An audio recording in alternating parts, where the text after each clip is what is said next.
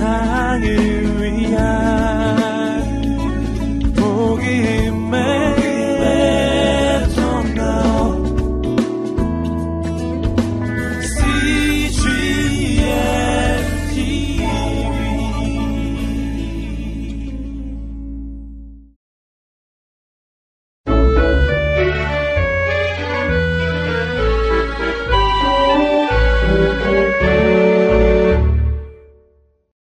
30일 사사기 13장부터 16장 말씀입니다. 48. 삼손과 수수께끼 사사기 13장부터 16장 기도원이 죽은 뒤 다른 사람이 사사가 되었단다. 이스라엘 사람들은 다시 하나님을 잊어버리고 살았어. 그러자 이스라엘 민족을 괴롭히는 나쁜 적들이 다시 쳐들어왔지. 이번에 나타난 적은 블레셋이라는 민족이었어. 이 블레셋 민족은 이스라엘 사람들을 아주 심하게 괴롭혔단다. 이때 하나님께서 선택하신 사사는 삼손이었어. 삼손이 태어나기 전 하나님께서 삼손의 어머니에게 이렇게 말씀하셨단다. 앞으로 1년 후 너에게 아들을 주겠다. 그 아들은 나를 위해 일하는 특별한 종이 될 것이다. 너는 절대로 내 아들의 머리카락을 잘라서는 안 된다. 또 너의 아들이 자라 어른이 되어도 절대로 포도주를 마시게 하면 안 된다. 내 아들은 자라 이스라엘의 사사가 될 것이다. 그는 블레셋에 맞서 싸울 것이다. 내가 그를 아주 강하게 만들어 줄 것이다. 1년 후에 하나님께서 말씀하신 대로 아들이 태어났지. 삼손의 어머니는 아들을 얻었고 그 아들의 이름을 삼손이라고 지었단다. 삼손은 덩치가 크고 힘이 센 청년이 되었어. 그 주변에 삼손만큼 힘이 센 사람은 아무도 없었지.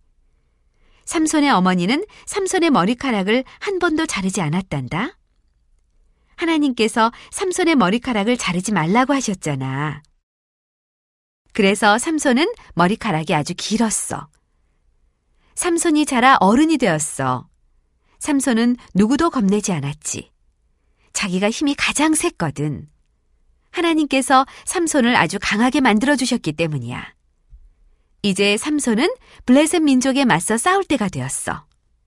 어느 날, 삼손은 블레셋 사람들이 사는 마을로 갔단다. 블레셋 사람들은 늘 이스라엘 사람들을 괴롭혔지. 하지만 삼손은 괴롭히지 않았어. 삼손을 감히 건드릴 용기조차 없었지. 삼손은 그 마을에서 아름다운 아가씨를 발견했어. 그 아가씨가 얼마나 예뻤던지 삼손은 당장 그 아가씨와 결혼하고 싶어 했단다. 삼손이 정말 바보 같은 짓을 하려고 하고 있어. 하나님께서 이스라엘 남자는 블레셋 여자와 결혼하면 안 된다고 말씀하셨잖아. 삼손의 부모님도 반대하셨지. 부모님은 삼손에게 이렇게 말씀하셨단다. 이스라엘에도 예쁜 아가씨가 많잖니? 이스라엘 사람 중에서 아가씨를 찾아보렴. 하지만 삼손은 고집을 부렸어. 싫습니다. 저는 이 아가씨와 결혼하고 싶습니다. 하는 수 없이 삼손의 부모님은 삼손과 함께 그 아가씨가 사는 마을에 가보기로 했단다. 그 아가씨의 부모님을 만나러 가는 거야. 길을 가다가 중간에 삼손은 부모님과 헤어져 다른 길로 갔단다. 그때 갑자기 덤불 사이에서 사자가 튀어나와 삼손 앞에 턱 버티고 서는 것이었어. 삼손도 처음에는 깜짝 놀랐지. 하지만 사자가 으르렁거리면서 삼손에게 다가오자 삼손은 달려들어 사자의 턱을 움켜쥐었단다. 그리고 단숨에 사자를 두 동강이로 찢어 죽였단다. 삼손의 힘이 얼마나 센지 알겠지? 삼손은 사자를 덤불 속에 던져버리고 부모님이 계신 곳으로 걸어갔어. 부모님을 다시 만난 삼손은 자기가 사자를 죽였다는 것을 부모님께 말하지 않았단다.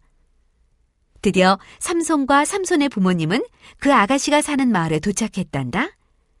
아가씨의 부모님도 만났어.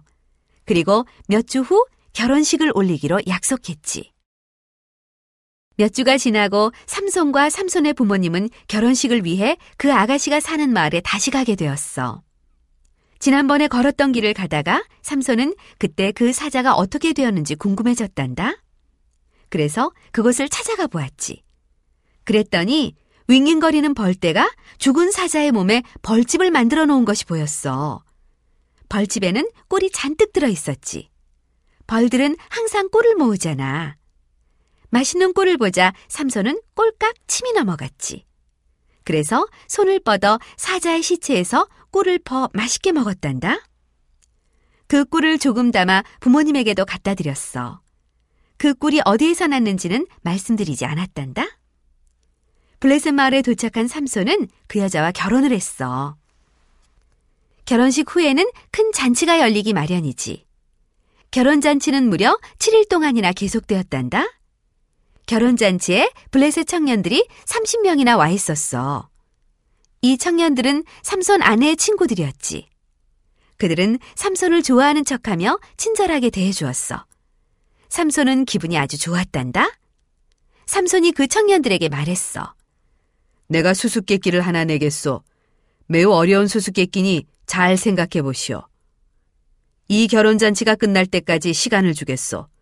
만약 당신들이 답을 맞히면 당신들 모두에게 위도 한 벌과 겉옷 한 벌씩을 주겠소. 그러나 수수께끼를 풀지 못하면 그대들이 내게 위도 한 벌과 겉옷 한 벌씩을 줘야 하오. 좋소. 그렇게 합시다. 삼손에게 거짓으로 친절한 척하던 그 젊은이들이 입을 모아 대답했어. 자, 수수께끼를 말해보시오. 삼손이 수수께끼를 냈단다. 먹는 자에게서 먹을 것이 나오고 힘센 것에서 단 것이 나온다. 이것이 무엇이겠소? 30명의 청년들은 수수께끼를 풀 수가 없었지. 무슨 말인지 도통 이해가 안 갔거든.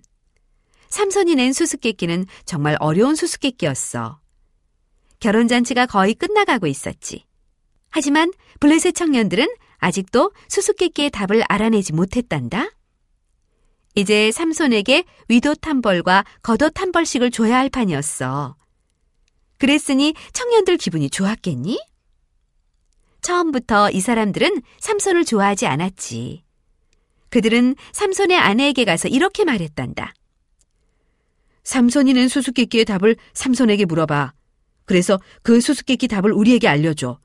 만약 우리 말을 듣지 않으면 내 부모님과 너를 죽여버리겠어. 정말 나쁜 사람들이지. 삼손의 아내는 이 말을 듣고 겁이나 부들부들 떨었단다. 당장 삼손에게가 말했지. 그 어려운 수수께끼 답을 가르쳐 주세요. 하지만 삼손은 이렇게 대답했어. 안 돼요. 수수께끼의 답은 가르쳐 줄 수 없어. 지금까지 아무에게도 그 답을 가르쳐 주지 않았는 걸. 우리 부모님에게조차 말하지 않았소. 그러자 삼손의 아내는 울음을 터뜨렸어. 엉엉 울면서 말했단다. 삼손, 당신은 나를 사랑하지 않아요. 나를 사랑한다면 그 수수께끼의 답쯤은 내게 가르쳐 줄 수 있잖아요. 삼손의 아내는 울면서 답을 가르쳐 달라고 쉬지 않고 졸랐단다. 어쩔 도리가 없어진 삼손은 아내에게 설명해 주었지.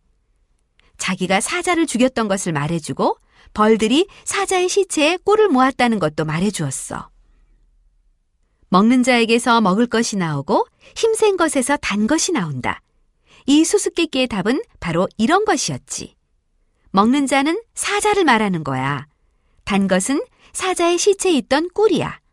그러니까 수수께끼의 답은 사자에게서 꿀이 나온다 였어. 수수께끼의 답을 알아낸 삼손의 아내는 단숨에 블레셋 청년들을 찾아갔단다. 그리고 수수께끼의 답을 가르쳐 주었어. 결혼잔치 마지막 날, 블레셋 청년들이 삼손에게 왔단다. 그들은 자신만만하게 이렇게 말하는 것이었어. 수수께끼의 답을 알아냈어. 먹는 자는 힘이 센 사자야. 그리고 단 것은 꿀이지. 삼손은 자기 아내가 청년들에게 수수께끼의 답을 가르쳐 주었다는 것을 그 자리에서 바로 눈치챘어. 뻔뻔한 청년들에게 화가 났단다. 하지만 청년들과 한 약속은 지켜야 했어. 청년들에게 위도 한 벌과 겉옷 한 벌씩을 주기로 한 약속 말이야. 삼손은 블레셋 사람들이 사는 연마을로 갔단다. 그곳에서 삼손은 블레셋 사람 30명을 죽였어. 그리고 그 사람들이 입고 있던 옷을 벗겨 그 청년들에게 주었단다. 삼손은 수수께끼의 답을 청년들에게 알려준 아내에게도 화가 났어. 자기를 속였잖아. 삼손은 그런 아내를 두 번 다시 보고 싶지 않았지. 삼손은 그곳을 떠나 자기 부모님 집으로 돌아왔단다. 하지만 시간이 얼마쯤 지나고 삼손은 자기 아내를 버리고 떠나온 것이 후회되었지. 그래서 자기 아내가 사는 마을에 다시 가보았단다. 하지만 삼손의 아내는 예전에 살던 집에 없었어. 이미 다른 남자와 결혼을 해서 다른 곳으로 갔다는 거야. 그녀의 아버지가 삼손에게 말했어. 자네가 내 딸을 사랑하지 않아 영영 돌아오지 않을 줄 알았네. 그래서 내 딸을 다른 남자와 결혼시켜버렸지. 그 말을 들은 삼손은 블레셋 사람들에게 더욱더 화가 났단다. 화가 난 삼손은 닥치는 대로 사람을 죽였어. 아주 많은 블레셋 사람을 죽였단다. 그것도 혼자서 말이야. 이스라엘 사람 누구도 삼손을 도와주지 않았어. 감히 블레셋 사람을 죽이겠다고 나서는 이스라엘 사람은 아무도 없었단다.